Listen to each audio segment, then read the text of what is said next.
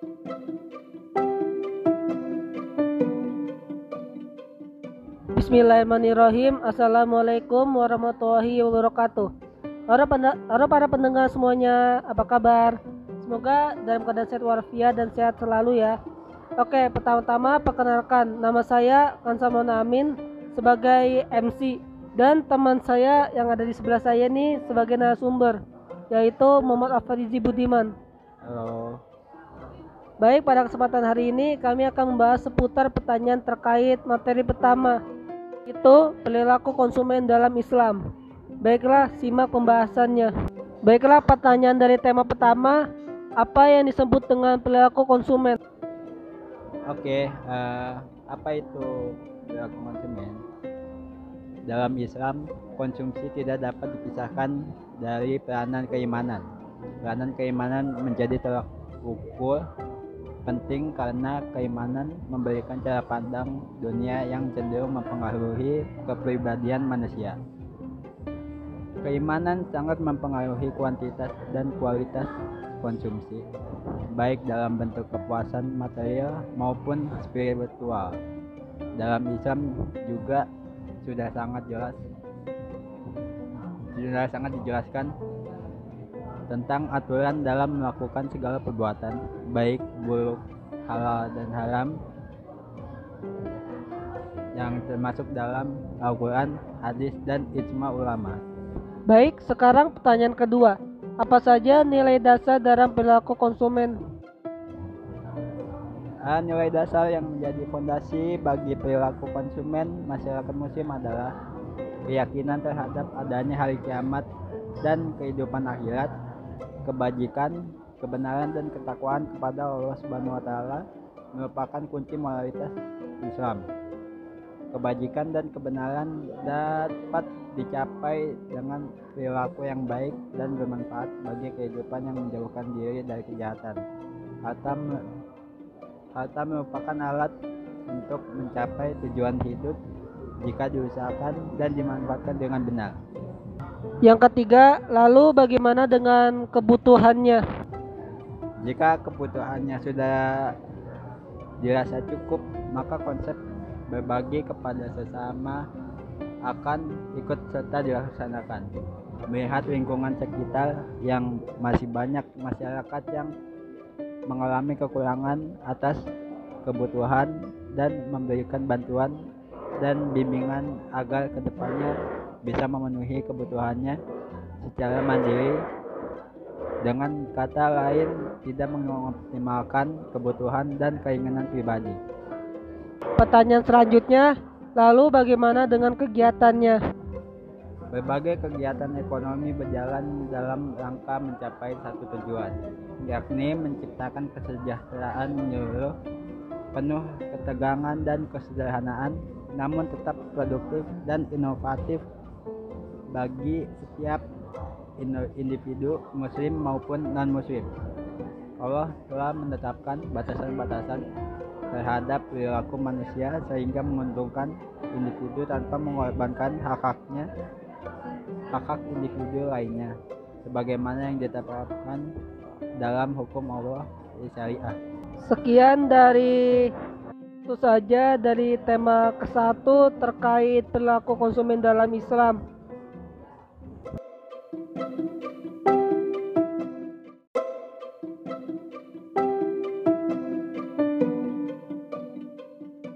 Selanjutnya tema kedua yaitu teori perilaku produsen dalam Islam. Pertanyaan nomor pertama yaitu apa apa yang disebut dengan perilaku produsen?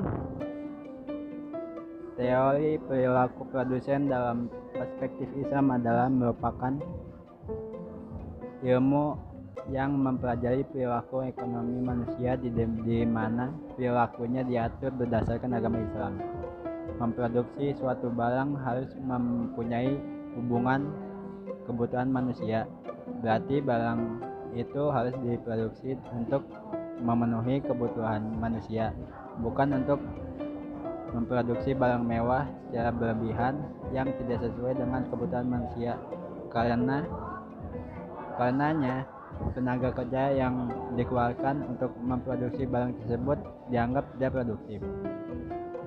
Ketika konsumen mengalokasikan dananya untuk aktivitas konsumsi, maka produsen akan mengalokasikan dananya untuk menggunakan penggunaan faktor produksi atau yang akan diproses menjadi output. Karena itu, bila keseimbangan konsumen terjadi pada saat seluruh anggaran habis untuk konsumen. Keseimbangan produsen tercapai pada saat seluruh anggaran habis terpakai untuk membeli faktor produksi. Dan setiap produsen akan berupaya mencapai tingkat produksi yang optimum. Lalu apa saja kegiatan produksinya? Karena itulah kegiatan produksi menjadi salah satu aktivitas ekonomi yang sangat menunjang kegiatan konsumen. Kegiatan produksi merupakan mata rantai dari konsumsi dan distribusi. Kegiatan produksi lah yang menghasilkan barang dan jasa kemudian dikonsumsi oleh para konsumen. Tanpa produksi, maka kegiatan ekonomi akan berhenti. Begitu pula sebaliknya. Untuk menghasilkan barang dan jasa kegiatan produksi melibatkan banyak faktor produksi. Fungsi produksi menggambarkan hubungan antar jumlah input dengan output yang dapat dihasilkan dalam satu waktu waktu periode tertentu. Jadi, baik produsen maupun konsumen memiliki tujuan yang sama dalam kegiatan ekonomi, yakni mencapai masalah yang optimum. Sekian dari tema kedua tentang perilaku produsen dalam Islam perilaku produsen dalam Islam. Selanjutnya tema ketiga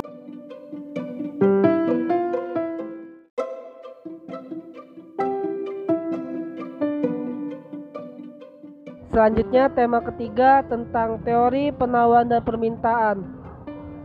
Yang pertama, apa itu hukum penawaran dan permintaan? Hukum permintaan dan penawaran merupakan teori yang menjelaskan tentang interaksi atau transaksi antara penjual yang menjual sebuah barang dan pembeli yang menginginkan barang tersebut. Teori ini dibuat untuk mendefinisikan pengaruh keinginan atas suatu produk atau barang tertentu terhadap harga jual produk tersebut. Hukum ini merupakan salah satu hukum dasar dalam dunia perekonomian. Dalam kehidupan nyata, permintaan dan penawaran merupakan dua hal yang saling berlawanan hingga nantinya pasar pasar akan menemukan harga yang seimbang. Permintaan ataupun penawaran dapat meningkatkan atau menurun. Hal ini bisa terjadi karena disebabkan oleh banyak faktor. Kedua hal tersebut didasari oleh empat hukum hukum-hukum inilah yang dijadikan kedua sebagai fondasi dari teori ini. Hukum-hukum ini bisa dijadikan sebagai acuan oleh para pelaku ekonomi untuk menjalankan usahanya.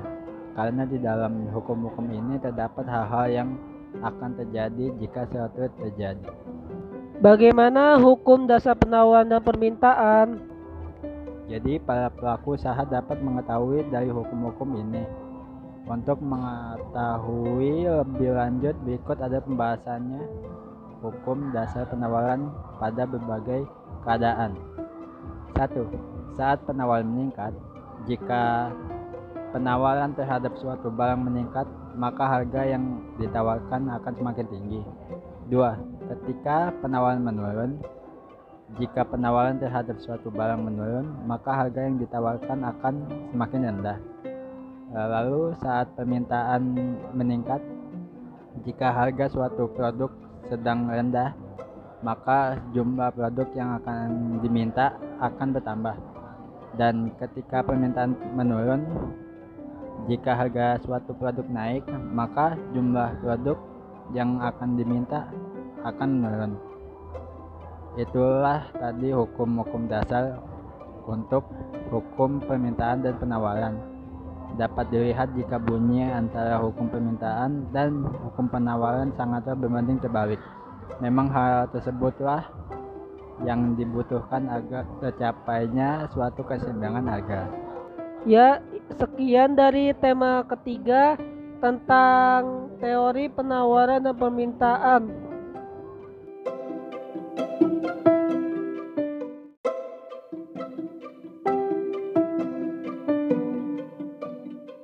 Keempat tentang distorsi pasar dalam Islam. Pertanyaan pertama, apa distorsi pasar?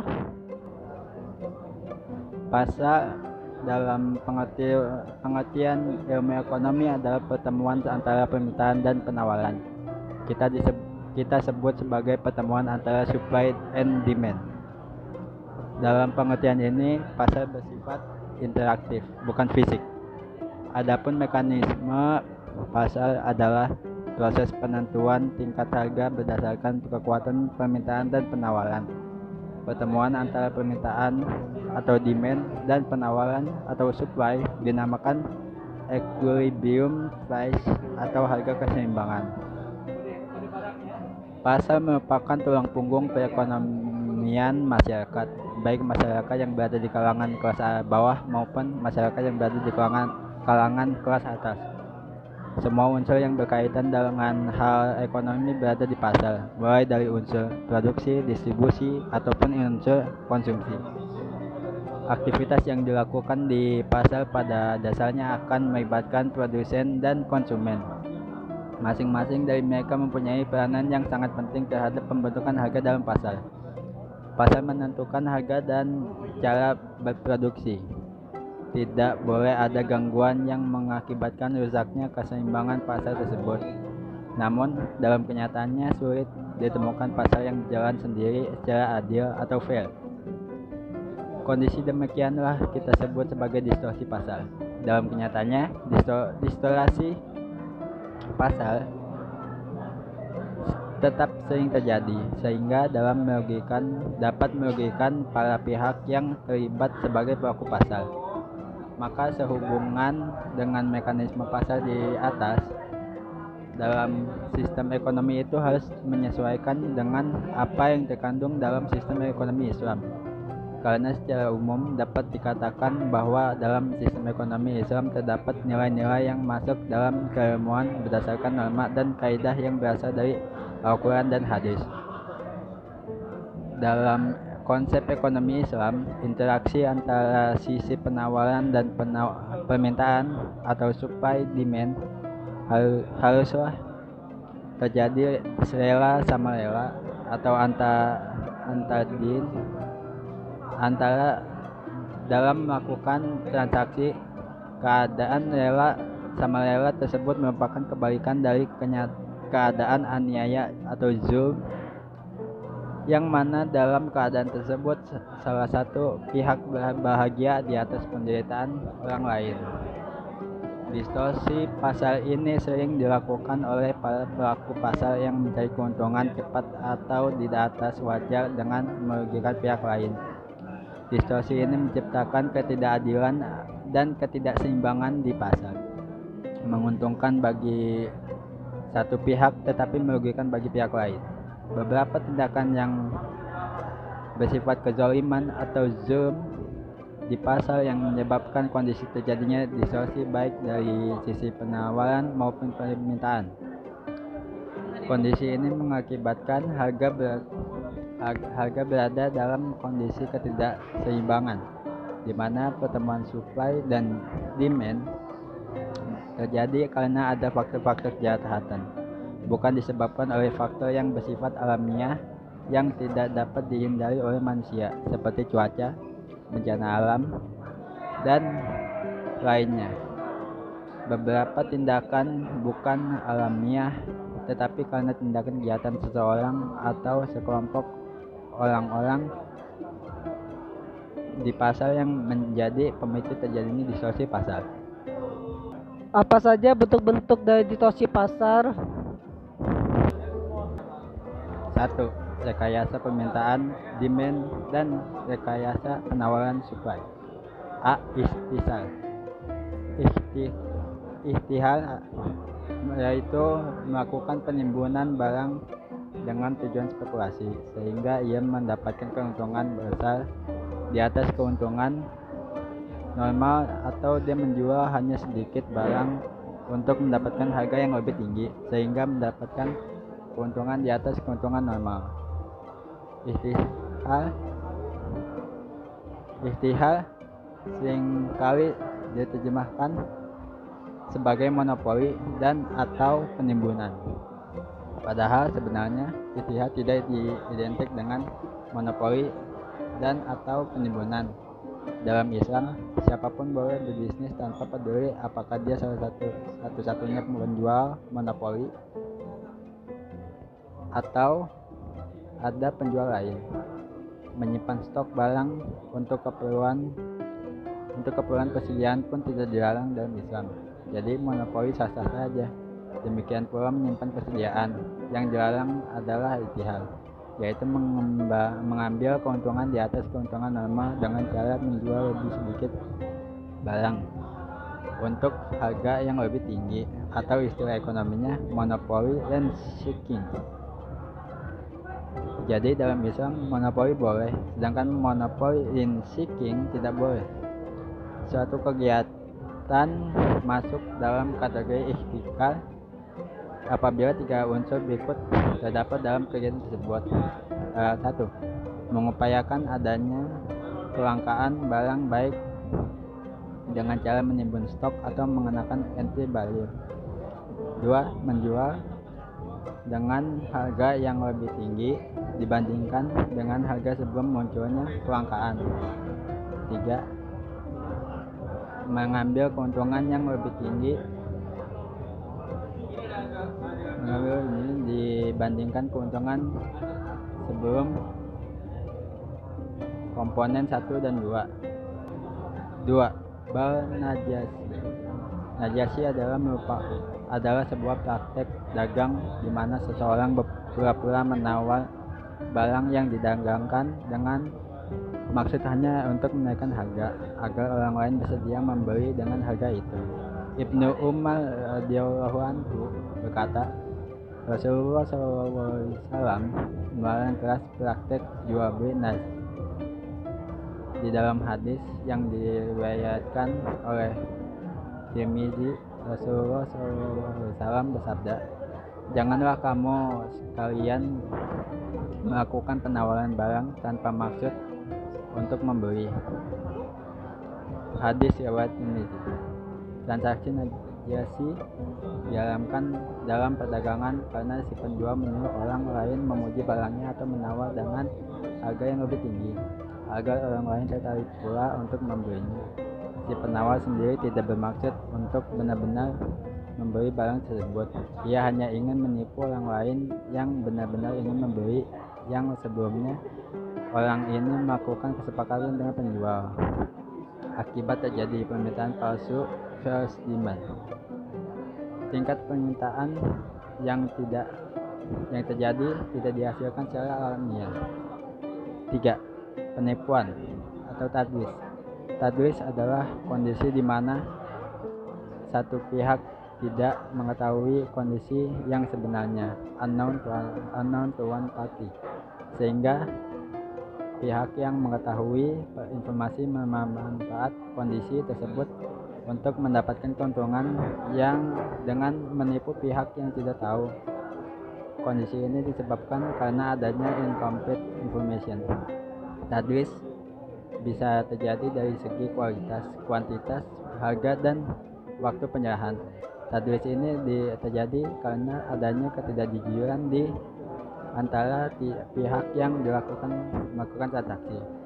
Dan terakhir ada empat elemen takhir takhir berasal dari kata bahasa bahasa Arab garal yang ber, yang berarti akibat bencana bahaya risik dan ketidakpastian. Dalam fikih muamalah takhir berarti melakukan sesuatu secara membabi buta tanpa pengetahuan yang mencukupi atau mengambil resiko sendiri dari suatu perbuatan dan mengandung risiko tanpa mengetahui dengan persis apa akibatnya atau memasuki kancah risiko yang tanpa memikirkan konsekuensinya. Ya, sekian dari tema 4 tentang distorsi pasar.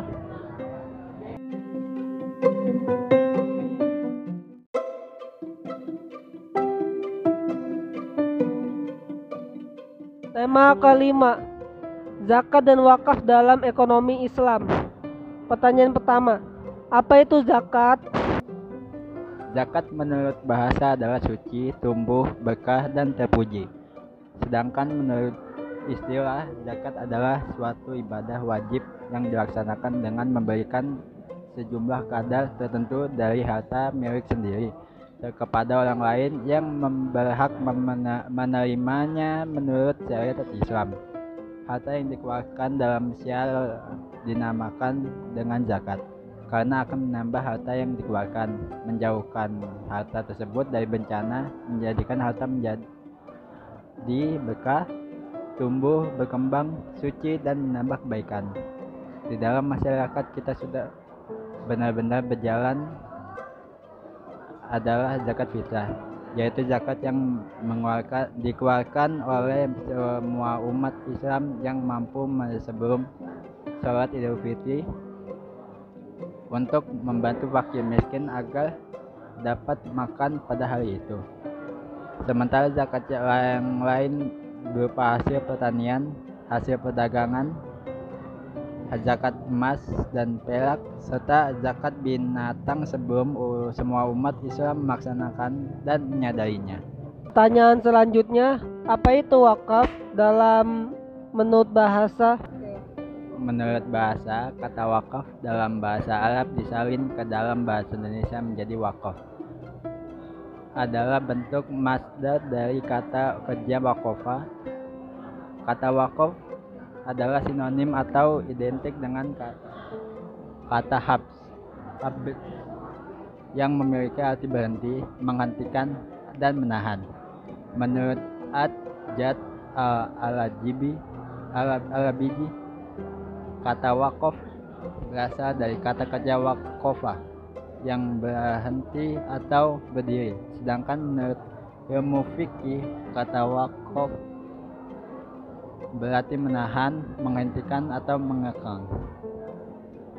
Sedangkan menurut istilah dalam syariah Islam, wakaf diartikan sebagai penahanan hak milik atas materi benda al-ain atau untuk tujuan menjedahkan manfaat atau faedahnya al manfaah. Nah, tadi kan wakaf tentang bahasa, menurut bahasa. Sekarang wakaf menurut para ulama dan cendekiawan ahli fikih. Kalau menurut fikih dan cendekiawan berbeda dalam mendefinisikan wakaf. Pertama, menurut Imam Abu Hanafi Hanifah, wakaf adalah penahan menahan suatu harta di tangan pemilik wakaf dan penghasilan suatu barang itu yang dapat disebut aliyah atau komodati loan untuk tujuan Allah soleh. Kedua, Imam Syafi'i menyatakan bahwa wakaf adalah suatu ibadah yang disyaratkan wakaf itu berlaku sah bila mana orang yang berwakaf wakif dan eh, telah menyatakan dengan perkataan saya telah mewakafkan waktu sekalipun tanpa putus oleh hakim bila harta telah dijadikan harta wakaf orang yang berwakaf tidak berhak lagi di atas harta itu walaupun harta itu tetap di tangannya atau benda itu tetap dimilikinya. Ketiga, menurut pendapat Said Ali Fikri atau golongan Maliki mengatakan bahwa wakaf adalah menjadikan manfaat dan yang dimilikinya baik merupakan baik berupa maupun hasilnya untuk diserahkan kepada orang yang berhak dengan bentuk penyerahan bed angka waktu sesuai yang dikehendaki oleh yang mewakafkannya.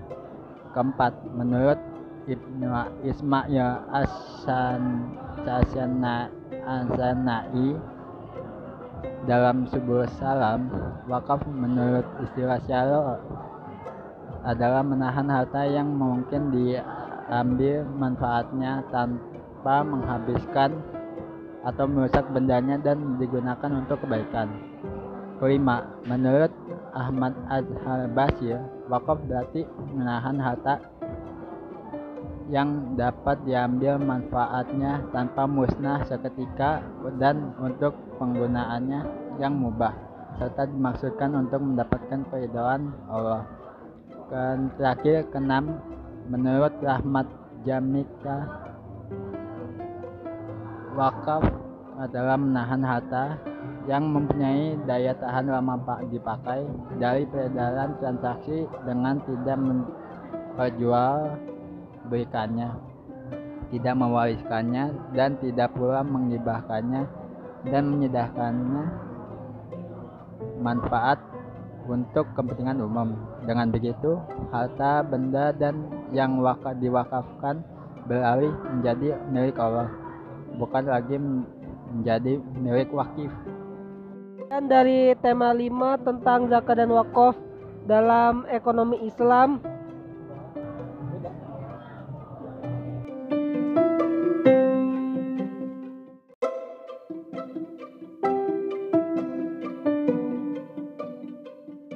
Selanjutnya tema ke-6 atau tema terakhir yaitu harga dan pasar dalam Islam. Apa itu pasar? Sistem Islam memberi perhatian terhadap kesempurnaan mekanisme pasar.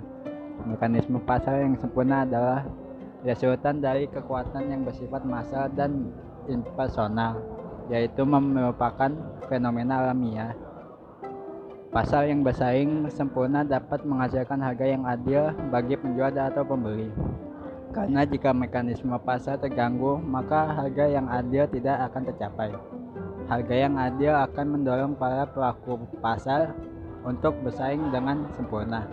Sistem Islam sangat mendorong konsep harga yang adil, terbuka dan sesuai mekanisme pasar yang sempurna. Konsep mekanisme pasar dalam Islam dapat dirujuk kepada hadis Rasulullah SAW sebagaimana disampaikan oleh Anas radhiyallahu anhu sehubungan dengan adanya kenaikan harga-harga barang di kota Madinah. Sabda Rasulullah SAW yang artinya dari Anas ibnu Malik radhiyallahu anhu berkata, harga komoditas perdagangan beranjak naik pada zaman Rasulullah SAW. Lalu para sahabat mengadu kepada beliau seraya kata berkata, Ya Rasulullah, harga barang-barang menjadi mahal, maka tetapkanlah patokan harga buat kami. Lalu Rasulullah SAW menjawab, Sesungguhnya Allah lah yang menetapkan harga atau zat yang menahan dan yang membagikan rizki. Dan sesungguhnya saya berharap agar dapat berjumpa dengan Allah Subhanahu wa taala dalam kondisi tidak seorang pun di antara kalian yang menuntut saya karena kezaliman yang menimbulkan pertumpahan dan dan harta. Selanjutnya, apa itu harga? Inilah adalah inilah adalah teori ekonomi Islam mengenai harga. Rasulullah SAW dalam hadis tersebut tidak menentukan harga. Ini menunjukkan bahwa ketentuan harga itu diserahkan kepada mekanisme pasar yang alamiah. Rasulullah SAW menolak tawaran itu dan mengatakan bahwa harga di pasar tidak boleh ditetapkan karena Allah lah yang menentukannya. Ucapan Nabi SAW itu mengandung pengertian bahwa harga pasar itu sesuai dengan kehendak Allah Subhanahu wa taala yang sunatullah atau sesuai hukum supply and demand. Ya, terima kasih kepada saudara Alfa. Mungkin sekian dari pembahasan kami tentang harga dan pasar dalam Islam dan sekaligus tema terakhir yang kami bahas dari tema 1 sampai 6. Mohon maaf apabila jika ada kata-kata yang kurang berkenan dan salah kata. Wassalamualaikum warahmatullahi wabarakatuh.